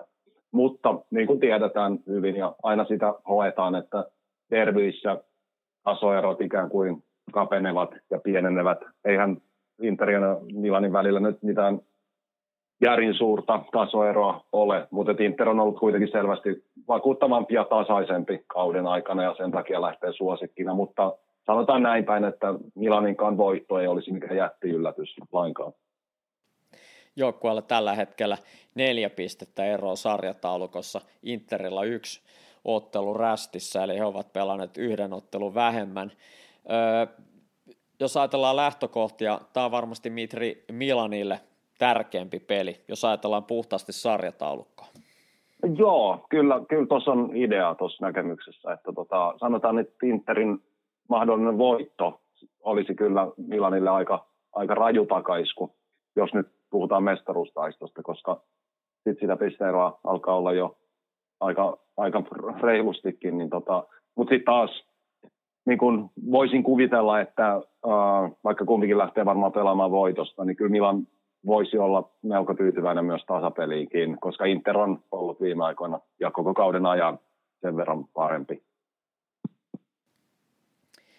Syksyllä marraskuun 7. päivä pisteet jaettiin Milanin kotiottelussa 1-1. Toi ottelu muistetaan esimerkiksi kahdesta rangaistuspotkusta, jonka Ootas pikkuinen tauko tuossa. Sen tota, ensimmäisen teki, joo, mä jatkan tästä. Jonka Hakan Chalanoglu laukoi sisään siis ensimmäisen rankkarin ja sitten toisen rankkarin, jonka Inter sai, Lautaro Martinez epäonnistui ja sitä ennen tätä Martinezin toista rankkaria, niin Stefan de Vrij omaksi maaliksi merkitty tasotusmaali jäivät sitten niin kuin tämän ottelun viimeisiksi osumiksi ekalla jaksolla ja sitä, siltä osin myös koko ottelussa, eli pisteet jaettiin 1-1. Mitri ton ottelun jälkeen puhuttiin paljon siitä Martinesin rangaistuspotku epäonnistumisesta, että se oli tavallaan tämän ottelun kulminaatiopiste, mutta silloin syksyyn nähtiin erittäin tasainen ottelu. Varmasti samankaltaista peliä voidaan olottaa myös tällä kerralla. Joo, melko, melko varmasti syytä odottaa sen, sen kaltaista, mutta tuota, mä näkisin ehkä, että sen syksyn derbyn jälkeen Inter on, Inter on ehkä kehittynyt enemmän pelillisesti kuin Milan. Et mun nähdäkseni tällä hetkellä niin kun, uh, Inter on melko selvästi Milan ja yksinkertaisesti parempi joukkue, mutta jos en ihan väärin muista, niin siihen derbyyn lähdettiin aika, aika lailla niin kuin samalta viivalta. No totta kai peleihin lähdetään aina samalta viivalta, mutta tota, Inter on tällä hetkellä ehkä hieman, hieman tota, mm, miten nyt sanoisi, no niin kuin sanoin jo, että kehittynyt enemmän ja tasaisemmin kauden aikana tai sen derbyn jälkeen nimenomaan kuin Milan. Siinä, siinä mielessä uh, Inter on, en ole katsonut vielä mitään vedonlyöntitoimistojen kertoimia esimerkiksi, mutta voisin kuvitella, että on aika selvähkö suosikki niissäkin arvioissa. Ja yksi asia, mikä painaa vaakakuppia sinne Interin puolella on myös Milanin loukkaantumistilanne. Eli Zlatan Ibrahimovicilla on vammoja tällä hetkellä. Frank Kessi on myös kärsinyt loukkaantumisista. Fikayo Tomori on loukkaantunut, samoin tietenkin Simon Cher, joka on todennäköisesti tai mitä suurimmalla todennäköisyydellä koko loppukauden pois. Et jos katsotaan tältä osin Interillä oikeastaan vain Joaquin Correan tota, lihasvamma pitää hänet tällä hetkellä sivussa, mutta ei ole vielä varma, että onkohan tuosta pelistä pois, mutta lähtökohtaisesti Inter pääsee kutakuinkin parhaalla mahdollisella miehistöllä tähän otteluun, että poissaoloja peilatessa, Mitri, tuntuu siltä, että Inter on, jos se nyt suuri suosikki, niin ainakin hienoinen suosikki on, niin kuin tuossa aina aluskin mainittiin, eli poissaolotilanne vaikuttaa myös isosti tässä ottelussa, varsinkin Milanin toimintaan. Kyllä joo, ja siis itse asiassa niin kaikki, kaikki parametrit tai kaikki merkit kallistavat, kallist, kallistuvat niin kuin Interin suuntaan.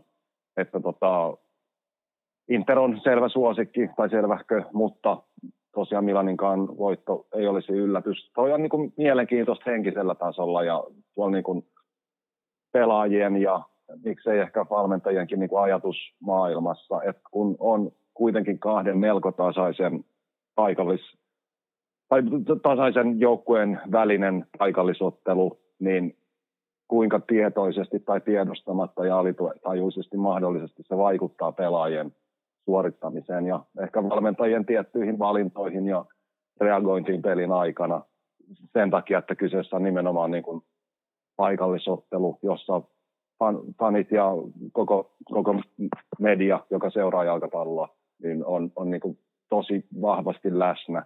No on henkimaailman juttuja, joita ei, ei oikeastaan pysty niin kuin varma, varmoiksi todistamaan.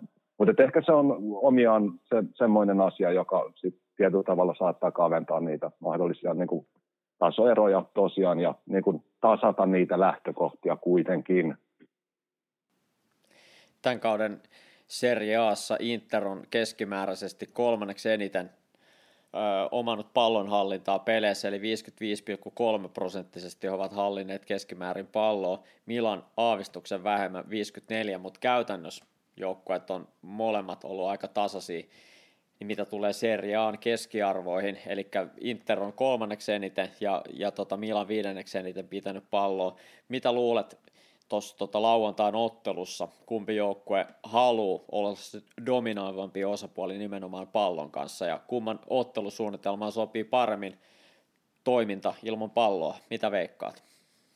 No nyt kun me ollaan ainoastaan sen varassa, mitä ollaan tähän mennessä nähty kauden aikana, ja miksei tietysti valmentajilta tai kyseisiltä valmentajilta aiemminkin, niin kyllä tällä hetkellä kääntyy ehkä vähän tai aika selvästi Interin, Interin puolelle, että niin siinä todennäköisesti tulee käymään, että Inter pyrkii hallitsemaan ottelua pallollisena.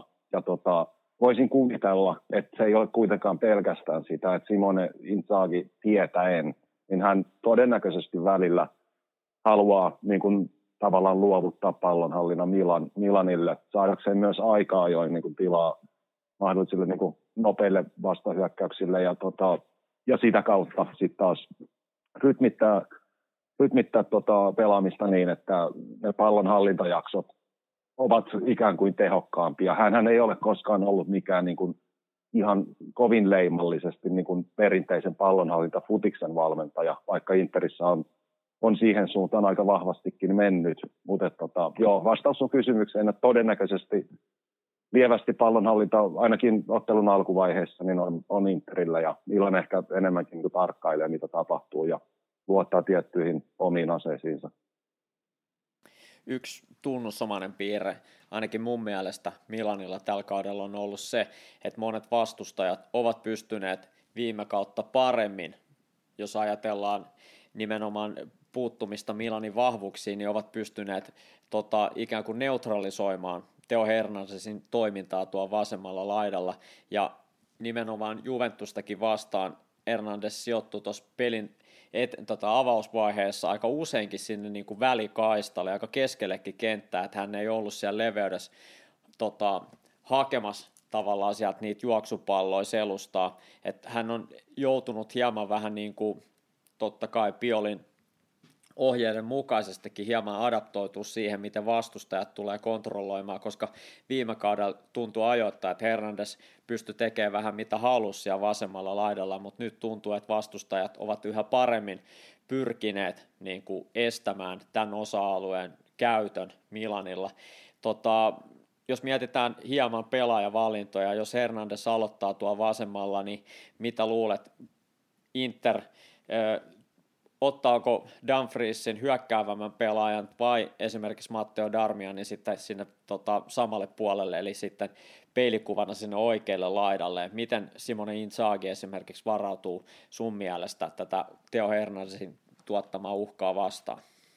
Tuo on tosi oleellinen kysymys niin kuin pelin, pelin kuvan kannalta ja sen pelin hengen kannalta. Et, uh, no tuossa mä luin, tämäkin taisi olla Gazzetta Sportista tänään, että Inzagilla ikään kuin olisi jo aloittava yksitoistikko aika se, selvillä. Ja siinä Dumfries oli, oli oikealla, mutta en, en ihmettelisi ollenkaan, että niin kuin Darmianin pelaaja tai niin kuin ominaisuuksien takia hän olisikin sit mahdollisesti se avaava pelaaja oikealla.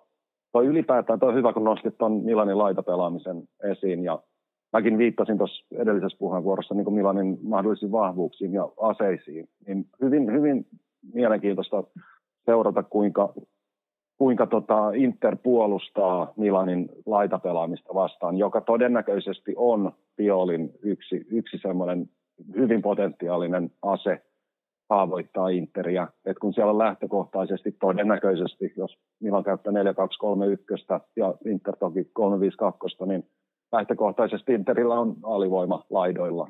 Et kun, miten, miten se niin kun asia hoidetaan. Et onko se, onko se sitten niin keskikentän Medzaala, joka tulee – muodostamaan vähintään tasavoimaa tai kuinka rohkeasti Interin laitotopparit sitten irtoavat, irtoavat ikään kuin omalta alueeltaan puolustamaan laidoille. Et se, on, se on yksi tota, äärimmäisen kiinnostava seurattava pelillinen asia. Vai niin kuin, haluanko Inter jopa muodostaa kolme vastaan kaksi tilanteita laitoihin, että siellä on se wingback ja sitten sen puolen toppari ja sitten sen puolen niin kuin keskimmäinen keskikenttäpelaaja, niin siinä, siinä on varmasti yksi sellainen pelillinen asia, ää, joka nousee isoon rooliin. En sano, että välttämättä ratkaisevaan rooliin, mutta puolin ja toisin, miten, miten niin kuin, ikään kuin toi homma siinä pelissä hoidetaan. Ja mikä oli tota, huomionarvosta esimerkiksi ensimmäisessä derbyssä, kun Milan avasi kolmella pelaajalla, kahdella topparilla ja silloin tota, jompikumpi keskikenttäpelaajista putosi siihen tota, ikään kuin kolmanneksi toppariksi siihen avausvaiheeseen, niin Interhän puolusti näitä tilanteita nimenomaan niin, että he ikään kuin wingbackinsa laski aika alaskin jopa, ja sitten niin kuin keskikentän Metsaalat tota, lähti sitten niin kuin prässäämään näitä laitatoppareita kohtaan. Siellä oli Barella ja Jalanoglu, jotka tuli tavallaan Milanin laitapuolusta, anteeksi, laitatoppareita kohti ja tavallaan jätti ikään kuin sitten nämä Milanin leveät laitapelaajat sit suoraan ikään kuin näille, näille tota, wingbackeille. Ja he, he teki sellaisen, sellaisen niin kuin valintansa, että tavallaan tämä on myös iso kysymys, että miten, miten tota Inter, niin kuin sanoit justissa, että miten, hän, miten Simone Inzaghi haluaa puolustaa noita, noita laitakaistoja. Täytyy muistaa, että Milanilla kyllä todennäköisesti se vaarallisempi laita on, varsinkin jos Rafael Leao aloittaa myös tuo vasemmalla puolella, niin Hernandez Leao tuo vasemmalla puolella, niin tavallaan vaatii sitä, että sitten Interin, Interin oikea, oikea niin kuin puoli olisi lähtökohtaisesti vähän enemmän niin kuin valmiustilassa, mutta vaikea sanoa tässä kohtaa, millaisia valintoja tulee, mutta jos esimerkiksi peilataan tuohon Milanin kokoonpanoon Juventus vastaan, niin silloin aloittavat pelaajat vasemmalla oli Leao ja oikealla sitten Messias. Ja silloinhan joukkue pelasi aika lailla niin, että Messias oli leveällä siellä oikealla, Calabria sijoittu avausvaiheessa enemmän niin kuin sisäänpäin, mitä teki myös Hernandez, ja, ja tota, silloin enemmänkin nämä laitapelaajat oli niitä, jotka haki sieltä leveydestä. Tosi mielenkiintoista nähdä taktisesti nimenomaan, että miten, miten toi toiminta tuolla laidoilla hoidetaan. Kyllä, juuri näin, ja mä palaan vielä siihen Interin oikeaan laitaan, niin jos, jos siellä on Dumfries avauksessa, joka kuitenkin on wingbackiksi suhteellisen hyökkäävä pelaaja, niin hänen, hänen on oltava kyllä niin kuin äärimmäisen huolellinen pallon menetysten jälkeen välittömästi ja sitten muutenkin Interin puolustusvaiheessa, koska jos hän, jos hän liikkuu, liikkuu niin kuin liian myöhään ja tai väärin paikkoihin väärään aikaan, niin sitten sit kyllä koko niin kuin Interin puolustusmuoto romahtaa kuin korttitalo. Ja Milan on kuitenkin sen verran laadukas joukkue, joka pystyy hyödyntämään tuollaisen niin kuin pelitilanteen ja luomaan sit sitä kautta uhkaa. Kokoonpano tiedot tietenkin on varmasti valmentajilla jo aika lailla mietittynä. Milan, niin kuin sanottiin, niin lähtee hieman siipirikkoisena, että Tomori ja, ja, ja tota, Kjär todennäköisesti Tomorikin on pois tuosta pelistä, täytyisi olla mun mielestä aika lailla varmastikin pois. Ja tota, todennäköisesti Romagnoli, Kalulu on aloittavat topparit Milanilla ja varmaankin laidolle vasemmalle Hernandez, oikealle Calabria. Öö, keskustassa Tonali todennäköisesti Benacer tai Kesi jompi kumpi, ja voisi sanoa, että se on aika lailla tota, samankaltainen kokoonpano kuin mitä oli Juventusta vastaan. Ibrahimovicilla on ollut vammoja, todennäköisesti Giroud aloittaa tota, Interi vastaan. Näetkö Mitri Milanin pelaamisen kannalta iso ero siinä, että kumpi näistä isoista kärjistä, Ibrahimovic vai Giroud aloittaa kärjessä?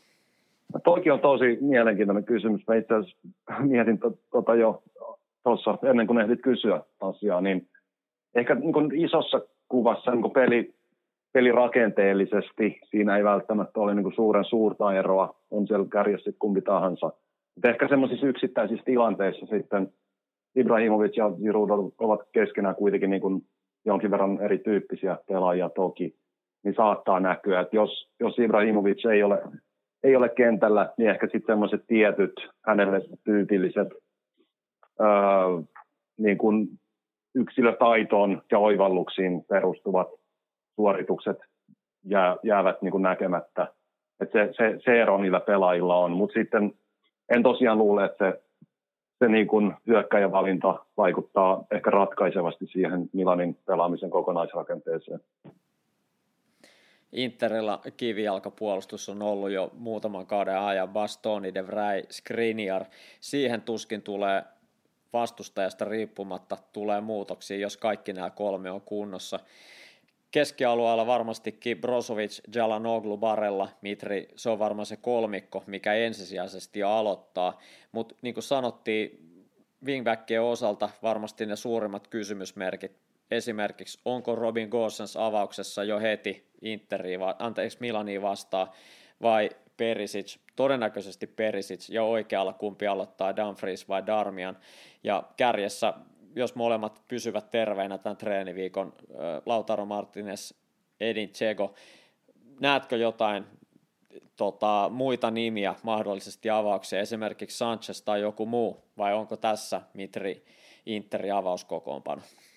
No olettaen, että ei tule mitään pahoja loukkaantumisia tosiaan tässä viikon aikana, niin tuossa se on paria, pari, pari kysymysmerkki mukaan lukien, eli nimenomaan se wingback-osasto sekä oikealla että vasemmalla, että kokeeko tai näkeekö Inzaghi, että Gosens olisi mahdollisesti jo valmis näinkin isossa ja merkityksellisessä ottelussa avauskokoonpanoon. Ikään kuin sille paikalle, missä Perisic on enimmäkseen pelannut aiemmin kaudella, ja sitten tosiaan se oikea laita, että Dumfries tai, tai äh, Darmian, niin se, se on niin kuin mä kallistuisin ehkä vähän niin kuin, siis en omasta mielestäni, vaan sen kannalta, mitä on lukenut ja kuullut noita ennakkospekulaatioita, niin todennäköisesti oikealla kaikesta huolimatta Dumfries ja sitten vasemmalla Perisic, jolla on Gosensia enemmän kokemusta, reilusti enemmän kokemusta tietysti Interin pelaamisesta, koska Gosens tosiaan vasta nyt ihan hiljattain on siirtynyt joukkueeseen. Mitri, tähän Inter Milan derbyn loppuun, niin lyhyt veikkaus vielä ottelun kuvasta. Millainen ottelu me nähdään lauantaina? No lähtökohtaisesti varmasti hyvin tasainen. Ja niin kuin tuossa aiemminkin puhuttiin, niin varmasti Inter jonkin verran Milania enemmän pyrkii hallitsemaan ottelua pallon kanssa ja pallonhallinnan kautta, ainakin sanotaan nyt ensimmäisen puolituntisen aikana. Ja sitten nähdään, mihin suuntaan se peli on siihen mennessä kehittynyt ja ikään kuin kääntynyt, jos on. Et kyllähän se niin avausmaalin merkitys on aina todella merkittävä niin joukkueiden ottelusuunnitelmien kannalta. Mutta tota, ta- tasaista on luvassa ilman muuta ja sitten sit niin kuin tota, no, Interin lievästä suosikkiasemasta huolimatta mä näen kyllä Milanilla ihan hyvät mahdollisuudet rokottaa Interin mahdollisia niin kuin epätasapainoisia hetkiä vastaan, että tota, tai niiden aikana, niin, niin, niin tässä ehkä pähkinänkuoressa se, se, mitä nyt on odotettavissa. Hyvä. Mennään, mennään tällä ja ensi viikon Italo-podcastissa sitten pureudutaan tarkemmin tähän kyseiseen otteluun, mitä siellä oikeastaan kentällä tapahtuu. Eli ensi viikon Italo-podcastissa tehdään selonteko sitten taktisesti, mitä Interin ja Milanin välinen ottelu meille tarjosi. Sitten mennään Mitri eteenpäin. Me aloitettiin kuukausi sitten tuossa vuoden ensimmäisessä jaksossa termit tutuiksi osio ja nyt tota, olisi sitten muutaman uuden termin aika. Lähdetään Mitri vieraskoreena sinusta liikkeelle. Mitkä termit olet meille tällä kerraksi valinnut? Okei, tota, no mä nostan tämmöisen, me ollaan joskus aiemmin sivuttu tätä termiä, mutta, mutta nyt ehkä ajankohtaisesti sen takia, kun maajoukkue leireili tuossa, tuossa tota, viime viikolla, ja nyt viime viikonloppunahan ei pelattu seriaata, niin ehkä vähän siihen liittyen, tai siitä tuli mieleen nostaa, nostaa esiin tämmöinen varmasti monille kuulijoille tuttu termi kuin komissaario tekniko, eli aamajoukkojen päävalmentaja suomennettuna vapaasti, tai su, suoraan suomennettuna niin kuin tekninen komissaari, jota pidetään Italiassa perinteisesti niin kuin ehkä enemmänkin valitsijana ja semmoisten, semmoisten niin isojen linjojen johtajana – siinä maajoukkuetoiminnassa, eikä niinkään ehkä perinteisenä valmentajana. No joo, kaikki me tiedetään, että maajoukkueessa on huomattavasti vähemmän aikaa harjoitella ja käydä asioita läpi kuin seurajoukkueessa, niin on aika kuvaava semmoinen ar, ar, myös semmoista niin arvostusta osoittava, aika semmoinen juhlallinenkin termi, komi, ko, josta sitten voidaan vetää myös se, semmoinen niin kuin tuonne myös, että jos siitä jättää sen etu tai ensimmäisen sanan pois, eli komissaarion jättää pois ja sitten puhutaan pelkästään teknikosta, niin sitäkin käytetään joskus niin kuin valmentajan synonyyminä, eli niin kuin teknikko käytännössä, joka vastaa niistä joukkueen teknistaktisista kokonaisuuksista, niin tuota, ehkä, ehkä sen takia halusin nostaa esiin, että, että se on vähän semmoinen niin kuin misterin kaltainen, hyvin kunnioittava termi ja niin kuin arvostaa sitä roolia, joka aamaajoukkueen päävalmentajalla on. Ja eikö joskus ole, Mitri, ihan käytettykin tällaista termiä vähän kuin selezionatore, joka ikään kuin on vähän valmentajaa jopa aavistuksen ainakin omasta mielestä halveksiva nimitys, eli käytännössä niin kuin valitsija, joka valitsee pelaajat ikään kuin maajoukkueeseen ja sitten vaan pelaajat siellä vähän niin kuin pelailee. Joo, oot ihan oikeassa kyllä. Mulla, mullakin on aina tullut siitä vähän semmoinen niin kuin tota, halveksiva, halveksivan sävyinen niin kuin mielikuva, vaikka se sitä sillä nyt tuskin sitä tarkoitetaankaan. Mutta ehkä se kuvastaa sitä niin kuin maajoukkojen valmentajan, seurajoukkojen valmentajan tehtävän kuvan välistä eroa. Et siinä on tiettyjä isojakin poikkeavaisuuksia. Et tota, varmasti eniten just sen ajankäytön tai sen ajan vähyyden takia, mitä tulee maajoukkueeseen. Jes, tota, meikäläisen, mulla on kaksi termiä tänään esittelyssä, molemmat itse asiassa vähän etäis, etäisesti, mutta kuitenkin liittyy maajoukkueen toimintaan. Nimittäin ensimmäinen termi on tämmöinen Jonah Cesarini, jota tarkoitetaan siis tällaista suoraan suomennettuna olisi niin tämmöinen Cesarinin vyöhyke tai alue tai ajanjakso, ja tällä Jonah Cesarinilla viitataan otteluiden loppuhetkiin ja lisäajan minuutteihin, että jos tulee tämmöinen niin kuin loppuhetken maali, lisäajalla tehty esimerkiksi voittomaali, niin monesti voidaan tuo, tokaista, että maali on tehty nimenomaan Joona Cesarinin aikaan, ja tämä kyseinen nimitys tulee sellaisesta jalkapalloilijasta kuin Renato Cesarini, joka tota, vaikutti 30-40-luvuilla tota, italialaisessa jalkapallossa ja pelasi maajoukkueessa ja nimenomaan 31 joulukuussa Italia voitti Unkarin Cesarinin viime hetken voittomaalilla ja sen jälkeen on jäänyt tämmöiseen italialaiseen jalkapallojargoniin tämmöinen tota, käsite kuin Zona Cesarini. Joo, vieläkin tuosta mulla oli omalla pitkällä listallani sama termi, mutta hyvä, hyvä, että jompikumpi tässä tapauksessa sinä toit sen esiin. Ja, ja, ja tuttu kyllä, joo, menneitä vuosia. Sitä aina silloin tällöin käytetään, ehkä vähän harvemmin ja vähemmän kuin vielä, vielä joitakin aikoja sitten se on varmaan ehkä vähän enemmän tuollainen old school termi, että ei, ei varmaan ihan, ihan niin kuin nykypäivää, mutta ehkä tuommoinen, niin kuin mikä viesti ehkä enemmän semmoisesta kulttuurista ja semmoisesta, mikä ainakin omasta mielestä on niin kuin hyvä tietää. Kyllä, juuri näin, joo.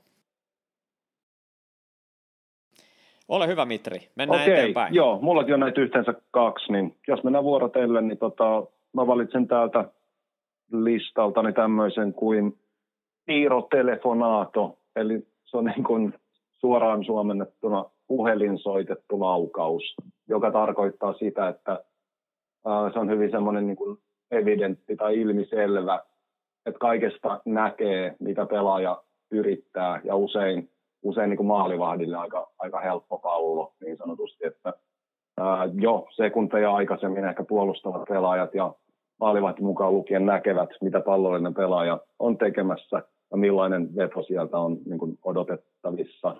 Eli niin kuin ikään kuin puhelinsoitto näin vapaasti käännettynä, että siitä tiedetään jo, jo mitä tuleman pitää. Tämmöinen ihan hauska. Mä en muista kuulleeni suomeksi, että niin kuin soitetaan puhelimella tai, tai tota, laukaus on puhelin soitettu, jos se on, jos se on niin kuin ilmiselvä. Tuo, tuo on mun mielestä erinomainen pitää ottaa, pitää ottaa itekin, itekin käyttöön. Mä en ollut tota aikaisemmin kuullut. Toi oli, toi oli kyllä tota, toi on hyvä, hyvä ja hyvin tuommoinen niinku konkreettinen, konkreettinen siitä, että miten se on niinku tavallaan helppo aavistaa, että siitä on tullut jo soitto etukäteen. Kyllä, joo.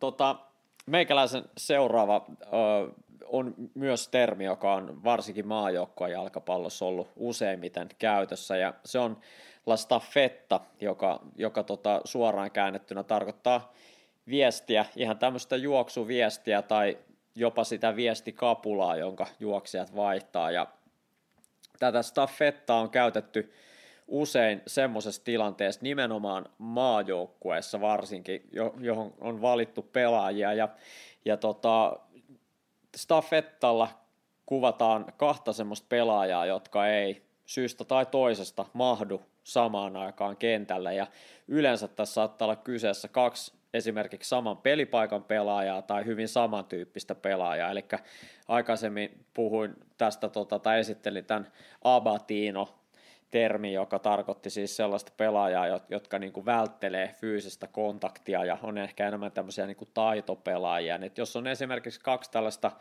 Abatinoa omassa joukkueessa, niin ne ei välttämättä mahdu samaan aikaan kentälle, niin voidaan puhua tämmöisestä staffettasta.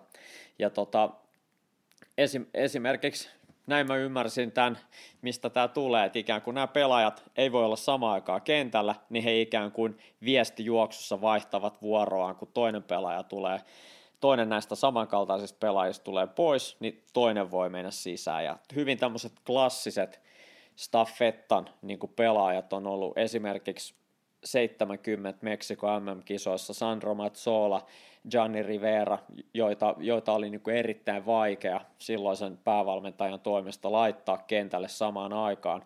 Ja tuoreempi tämmöinen samankaltainen kaksinasettelu on ollut esimerkiksi 98 Ranskan MM-kisoista Roberto Baggio ja Alessandro Del Pieron välillä, eli tällaista viestikapulaa joudutaan sitten vaihtamaan, kun pelaajat ei voi samaan aikaan olla kentällä.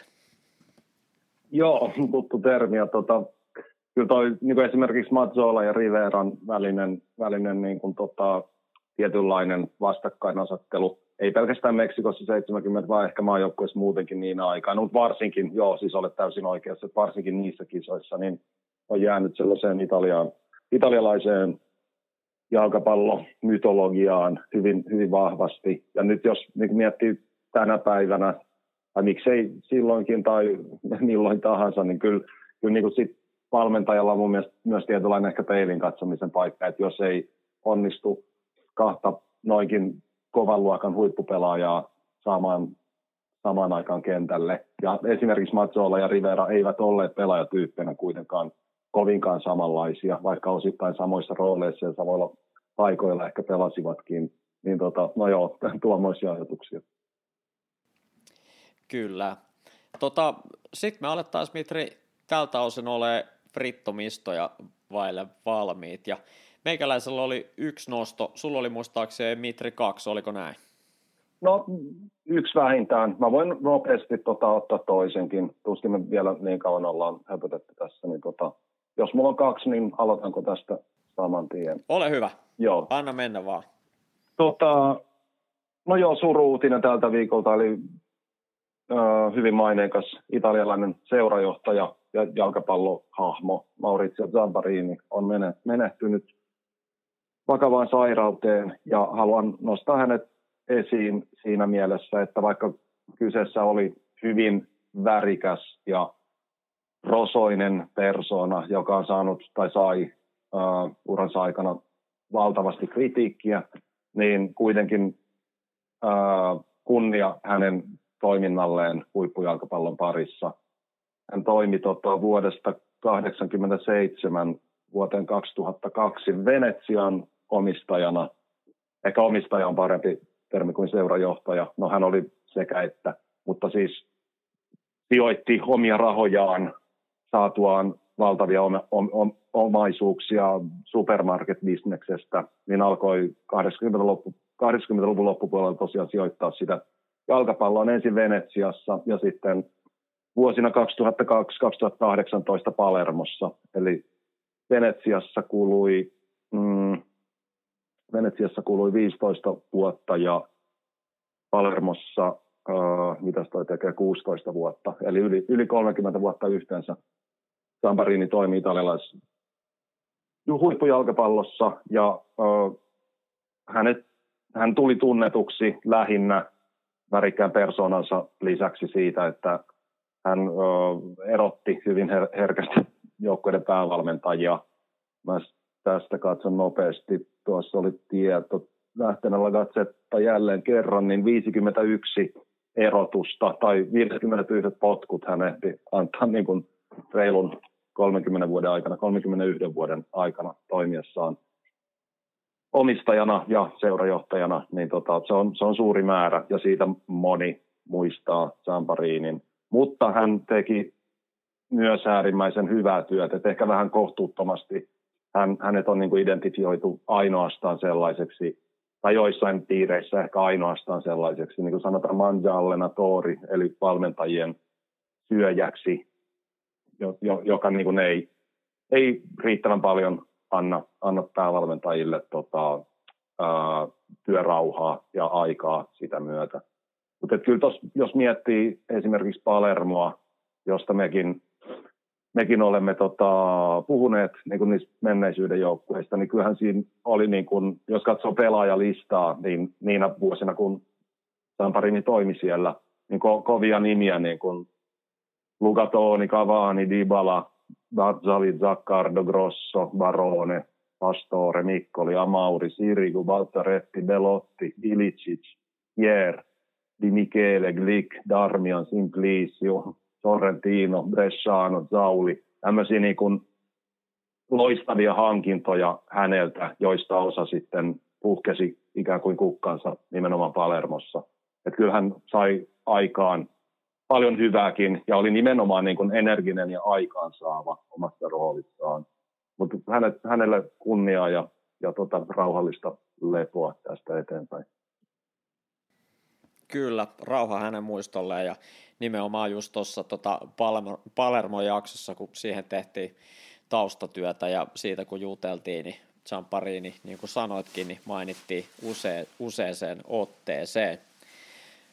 Meikäläisen nosto tälle viikolle liittyy sitten Serie Chihin ja tämän kauden tapahtumiin. Nimittäin ennätyksiä on rikottu tämän kauden Serie Chissä, nimittäin öö, Modena on tällä kaudella tehnyt uuden tota, ennätyksen nimenomaan ö, voitettujen otteluiden putkessa.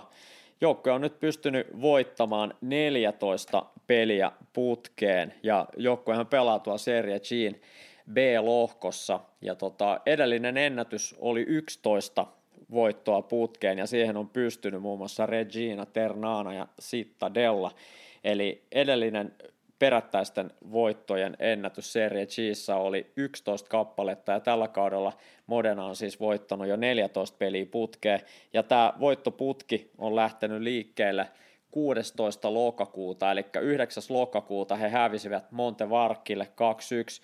Sen jälkeen seuraavassa pelissä 16. lokakuuta kaatui Viter b 2-0 ja tämän jälkeen joukkue on voittanut sitten yhteensä 14 ottelua putkeen, jotenka joukkue tällä hetkellä erinomaisessa vireessä heidän päävalmentajansa Attilio Tesserin tota, alaisuudessa. Ja Modena tällä hetkellä Serie B-lohkossa toisena Reggianan kanssa tasapisteessä molemmilla 55 tota, pistettä, anteeksi 54 pistettä. Ja mainitaan vielä, että viimeisimmästä visiitistä Serie b niin Modenalla on noin kuutisen vuotta aikaa, eli 15-16 kauden päätteeksi joukkue putosi Serie Bistä. Sen jälkeen joukkue koki konkurssinkin ja vuonna 2018 sitten tota, aloitti Serie Distä ja ensimmäisellä kaudella on noussut Serie Ghin ja semmoista lisätietoa vielä, että tämänhetkinen Modenan tota, omistaja on, on tuttu myös esimerkiksi mu- muotimaailmasta, nimittäin Carlo Rivetti on ollut tota Stone Island vaatemerkin tällainen tota, omistaja, ei, ei ottanut olla, en tiedä onko ollut myös perustaja, mutta hän on omistanut tämän Stone Island vaatemerkin, joka on sitten myöhemmin myynyt, mutta tota, toimii siis tätä nykyään oman kotiseutunsa joukkueen Modenan tota, omistajana. Ja tällä hetkellä joukkue siis ennätyksellisessä voittoputkessa. Mitri, 14 voittoa putkeen, niin se on aika kova saldo.